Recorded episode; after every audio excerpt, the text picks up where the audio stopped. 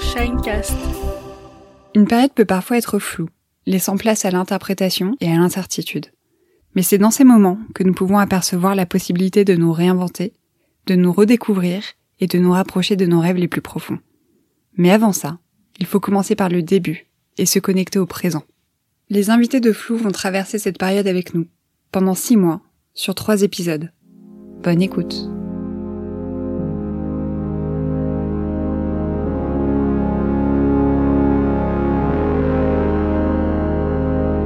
Je suis née sans être vraiment désirée. Ma mère a voulu me mettre à la DAS à ma naissance. Et heureusement, sa sœur et son mari, mon oncle et ma tante, ont eu la richesse d'esprit et ont fait le voyage de Bretagne pour venir me chercher à la clinique avant que je ne parte dans ce bel euh, hospice qu'est la DAS. Et euh, donc j'ai été élevée par eux avec mes deux cousines qui... Euh, L'une à mon âge et l'autre à trois ans de plus que moi. Ma mère m'a récupérée, j'avais 11 ans. C'est ma mère que j'appelais euh, Tata à l'époque parce qu'elle venait seulement me voir une fois par, euh, par mois parce que euh, en fait elle, elle vivait à Paris, en plein cœur de Paris, dans les Halles et elle s'est fait expulser pour construire Beaubourg et euh, comme elle atterrit en banlieue parisienne et que c'était beaucoup plus difficile pour euh, pour sortir, bah s'est dit bah tiens je vais reprendre euh, ma fille avec moi. Et il y avait également en plus un autre homme qu'on appellera mon beau-père. Je n'avais pas vraiment de passion en fait, j'avais l'impression plutôt de comme survivre en fait. J'étais là où je, je ne devais pas être. Je me suis réfugiée dans la lecture et dans mes études scolaires, même si c'était la primaire. Et puis, euh, il fallait que je fasse ma place. Donc, euh, j'ai euh, bah, j'ai tout fait pour être me faire remarquer, au moins pour dire que j'existais en étant bonne à l'école. J'étais une bonne élève, mais dissipée, parce qu'il fallait que je me fasse remarquer. Mon adolescence a été complètement chamboulée parce que ma mère m'a donc récupérée pour moi, j'avais toujours euh, l'image d'Épinal, en fait, euh, la belle famille, l'amour, tout ce que je pouvais lire dans, mes petits romans de la bibliothèque rose ou autre. Donc, je pensais arriver dans un endroit plein d'amour. Et en fait, j'ai pas du tout rencontré ça. J'ai rencontré non pas une mère, mais une femme, un beau-père qui euh, qui était très malsain. Je n'avais plus à prouver que j'étais bonne à l'école. Mais bon, j'ai euh, j'ai toujours fait le nécessaire pour passer de classe en classe.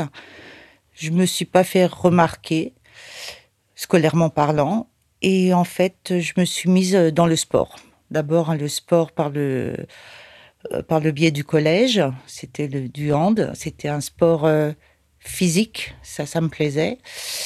Et après, j'ai, je me suis inscrite au club de, de ma ville pour faire du basket on peut se montrer, on peut se battre, on, peut euh, se défouler, montrer toute la hargne en fait qu'on a en nous. Mes études, je vais jusqu'au baccalauréat. Je veux devenir institutrice. Je pense que j'avais besoin de, de donner aux enfants ce que peut-être que moi j'avais pas eu quelque part. Et mais malheureusement j'ai pas euh, réussi euh, le concours de l'école normale. Mais entre temps j'ai rencontré l'homme qui allait devenir mon premier mari parce qu'il lui aussi était basketteur et dans un tournoi de basket on s'est rencontrés. Donc eh ben, je suis partie de chez moi à l'âge de 18 ans pour vivre avec l'homme qui allait devenir mon mari.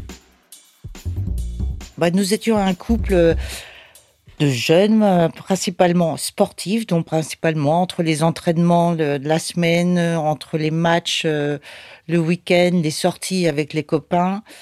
Voilà, tout, allait bien. On, avait la, joie de vivre. Ses, ses parents étaient magnifiques avec moi. J'avais retrouvé une famille aimante et qui m'estimait. Et puis voilà, je suis euh, tombée enceinte. Ma fille aînée, j'avais 21 ans, gentille petite fille, pleine de curiosité, et par la suite, elle s'est, euh, elle s'est vue très studieuse. Cette naissance a fait que le couple a pris un tournant. Moi, j'ai pris un tournant que mon mari n'a pas pris à l'époque. Moi, je suis peut-être retournée dans euh, cette image d'épinal Et il n'y avait pas ça. C'était d'abord les copains qui comptaient. Et moi, ça m'allait pas. Et puisque ça m'allait pas, je suis partie. Quand je me suis séparée, je suis, euh, j'ai emménagé dans une ville proche d'où était son, d'où était le père de ma fille. Donc nous avons vécu euh, tous les deux, seuls. J'avais un travail administratif.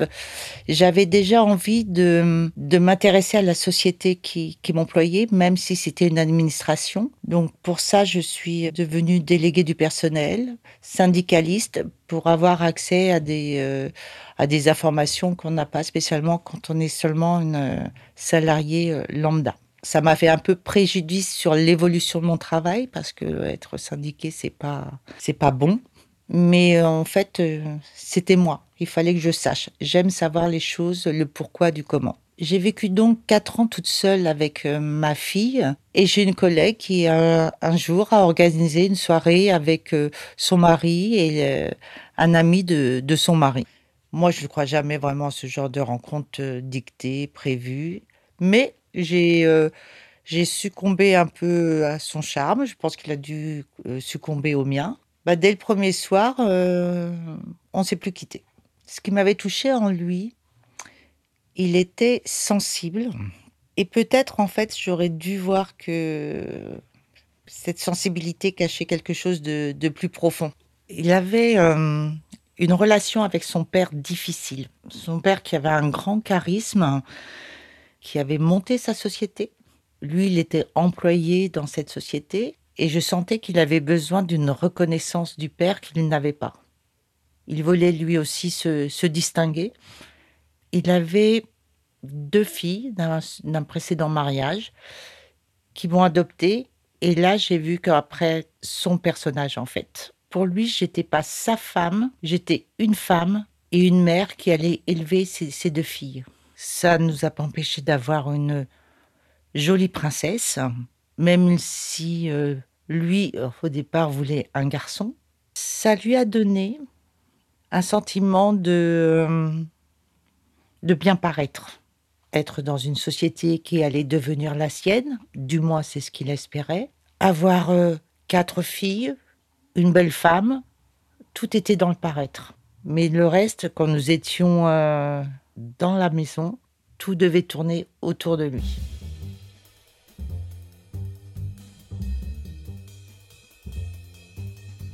Et puis ce qui devait arriver arriva.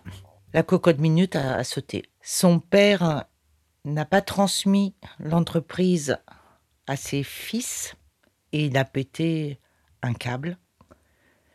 Il est devenu méchant, tyrannique et violent. Et donc, je suis repartie une deuxième fois, mais cette fois-ci avec mes deux filles. J'avais gardé mon travail et en l'an 2000. Il a récupéré l'entreprise de son père avec son frère. Son frère avait une filiale, lui gérait la société mère. Il m'a appelé pour que je euh, puisse l'aider dans tout ce qui pouvait être euh, relations humaines, parce que j'avais mon parcours de délégué du personnel et de syndicaliste. Donc je connaissais un peu les lois et je connaissais un peu l'humain. Donc j'ai démissionné de l'administration dans laquelle je travaillais j'ai été embauchée hmm, dans sa société en tant que DRH. C'était déjà un nom très pompeux parce que c'est une petite entreprise d'une trentaine de, de salariés, mais euh, bon, ça reflétait un peu euh, ce qu'il voulait faire de l'entreprise. Il y avait plus de directeurs que de salariés. Et ma foi, en fait, le fait de, de travailler ensemble nous, nous a à nouveau rapprochés et nous avons repris une, une vie commune. En 2001, il y a eu une crise économique. Et comme euh, mon cher et tendre avait mis la charrue avant les bœufs, pensait que déjà il gérait une multinationale alors que ce n'était qu'une simple PME, qu'il avait fait les, dépenses en conséquence, et avec la crise, eh ben, tout a fichu le camp. Et lui avec, parce qu'il n'a pas su faire face. Il est parti se réfugier en Provence mettant en arrêt euh, maladie pour euh, dépression. L'entreprise se retrouve euh, sans capitaine Aucun n'avait les couilles de reprendre cette société qui sombrait. Et moi, j'avais une part dans cette société. Et j'ai dit, OK, maintenant tu fonces. Donc j'ai pris des cours du soir, le samedi, des cours de compta, pour pouvoir euh, bah, savoir un peu euh, de quoi je parlais, comment se gérer une entreprise. J'y suis allée avec euh, des regards mauvais des salariés parce qu'ils disaient mais c'est qui cette, cette femme qui vient de l'administration, on n'a plus de capitaine, on va droit dans le mur. Et je leur ai expliqué le pourquoi, du comment. Je pense que c'est important de, de dire la vérité. J'ai repris d'abord cette société en tant que co-gérante et j'ai essayé de, de colmater le, les brèches qui avaient été grandes ouvertes par euh, mon second mari. Et lui, quand il a vu ça, il a dit Oh, je vais revenir, mais avec mon, mon salaire de ministre. et là, comme je me suis opposée à lui, il m'a envoyé des huissiers pour que je puisse convoquer des assemblées générales afin de me révoquer. Je me suis défendue et en fait j'ai décidé que euh, je ne voulais plus subir. Donc j'ai racheté les parts de la société. J'ai racheté les parts de la société, ses parts à lui, les parts de sa mère et de son frère son père était décédé entre-temps. Son frère et sa mère connaissaient l'individu. Son frère m'a même souhaité bonne chance une fois que la signature a été faite. J'ai récupéré une société qui était endettée à près de 2 millions d'euros, mais j'ai toujours cru dans cette société. J'ai une phrase qui dit toujours y croire. Et je crois que lorsqu'on croit dans quelque chose, 50% du boulot est fait. Je me suis libérée de mon mari professionnellement et je m'en suis libérée dans le privé, puisque j'ai divorcé. Je n'étais pas une grande gestionnaire et je savais qu'avec 2 millions de dettes, on n'allait pas pouvoir continuer longtemps comme ça. Je me suis encadrée d'un cabinet euh, d'experts comptables qui m'a lancé le, pari de dire on peut aller en redressement judiciaire. Mais il faut savoir que 2% des sociétés s'en sortent. C'était soit ça, ou soit de vivre encore quelques mois ou deux, trois ans j'ai fait après donc ce choix de, gestion de partir en redressement judiciaire. Parallèlement, j'avais un confrère qui s'intéresse à ma société et qui m'a dit, avec l'un de ses avocats, on peut y aller à deux si tu veux, je me mets dedans, on y va. J'ai dit non. Et là, l'avocat de mon, de mon confrère m'a dit, vous êtes droite, vous êtes volontaire, vous y arriverez. Et ces paroles m'ont insufflé la confiance parce que j'avais des gros doutes. Je n'ai jamais cessé de croire à la, réussite de cette société. J'ai eu des gros moments de doute, des moments de down. Je ne suis pas superwoman non plus. Mais je savais, je savais qu'on allait s'en sortir.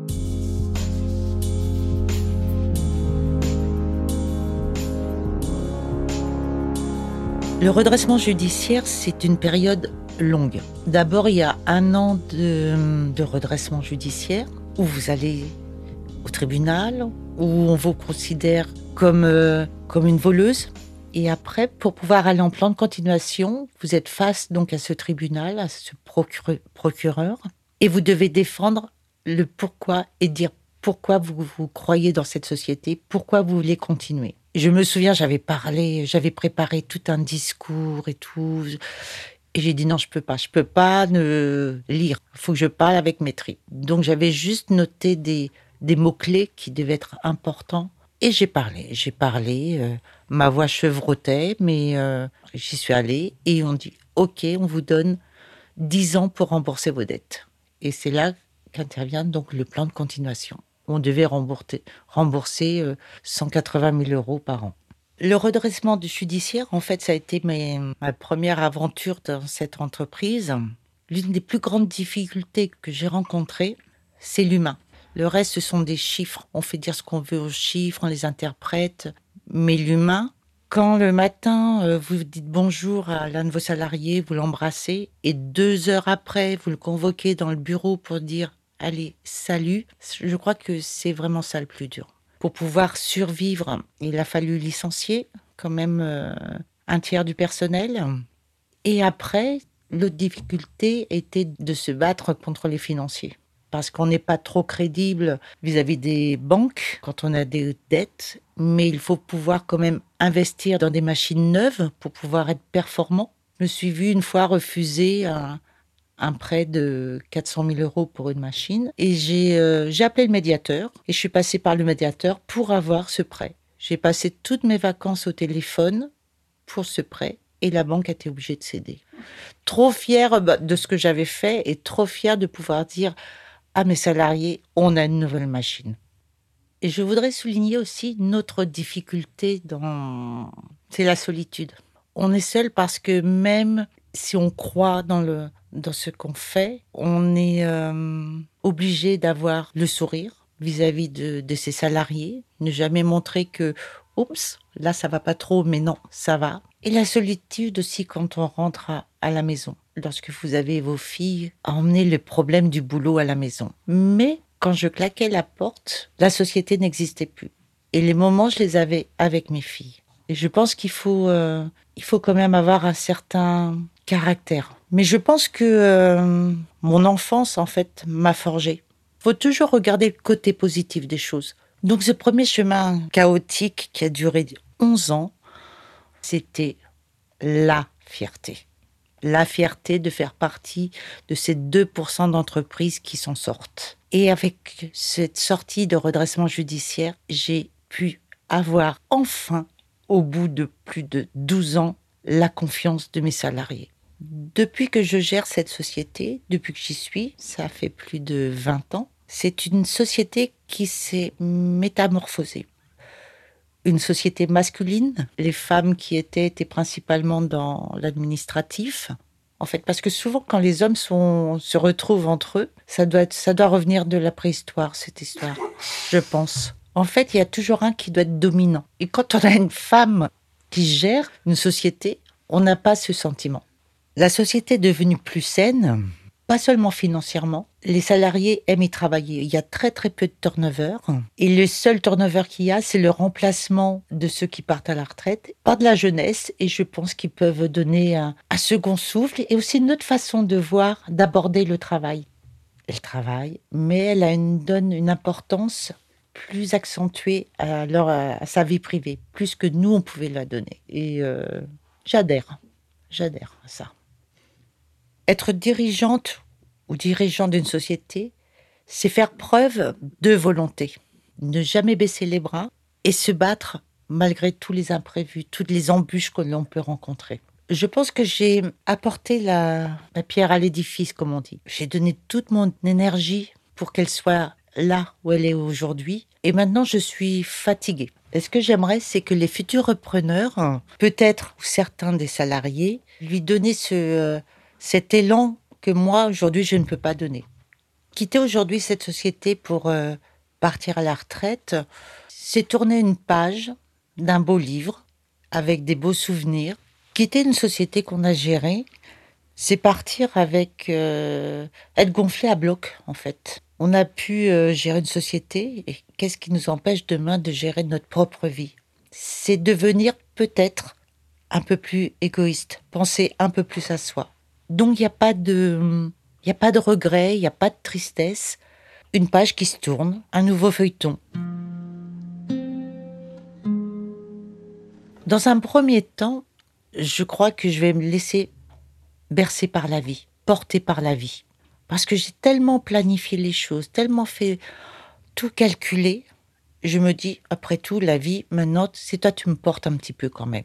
Mais bon, je me connais, j'ai mon caractère, à un moment donné, il va falloir que je mette les pieds dans le plat et je vais gérer ma vie. Mais dans un premier temps, ouais, telle une feuille sur la rivière, l'eau, hop, je vais laisser couler comme ça, gentiment. Elle va m'emmener un peu où, je, elle veut.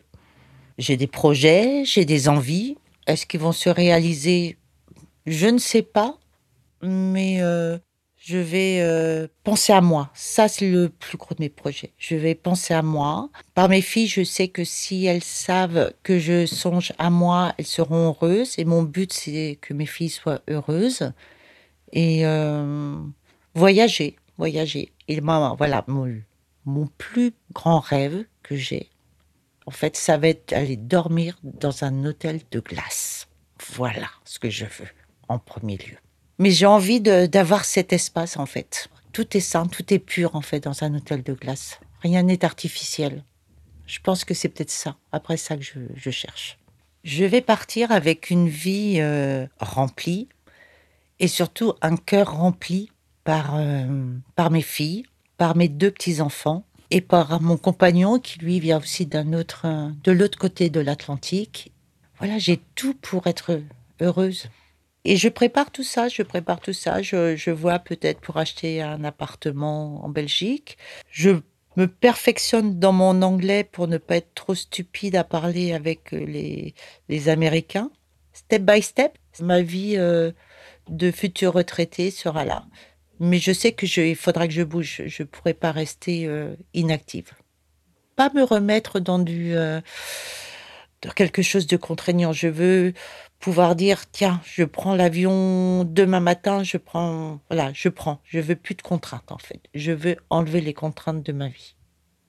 Avant d'ouvrir ce nouveau chapitre que sera ma retraite, je vais vendre la société. Donc ça c'est ma prochaine grosse et dernière étape. Donc là, j'ouvre, j'ouvre la société à d'autres personnes qui veulent bien avoir cette entreprise. Et ça, je veux, maxi, d'ici la fin de l'année, que ce soit fait. Ça, c'est mon challenge. C'est mon dernier challenge. Une fois que j'aurai vendu la société, je vais faire une méga fête. J'ai dit à mes salariés que je les emmenais tout un week-end, eux et leur famille, et on va faire une méga fête. Et ils sont déjà partants, même s'ils sont tristes que je parte, parce qu'ils veulent pas trop que je parte, mais ils le comprennent. Et voilà, ça, ça va être la méga fête.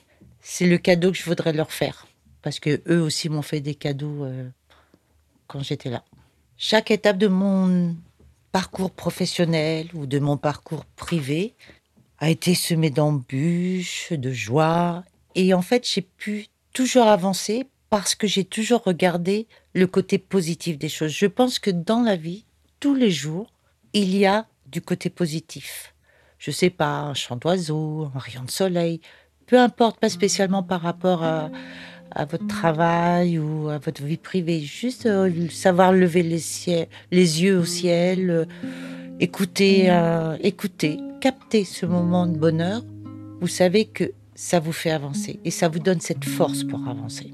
J'aimerais que dans trois mois, les projets de la vente de la société soient déjà en place, même si elle n'est pas encore vendue, qu'elle soit déjà en place parce que euh, voilà, je n'aime pas cette situation de où je maîtrise pas. En fait, quand je maîtrise pas, j'aime pas. Mais euh, et là, je maîtrise pas.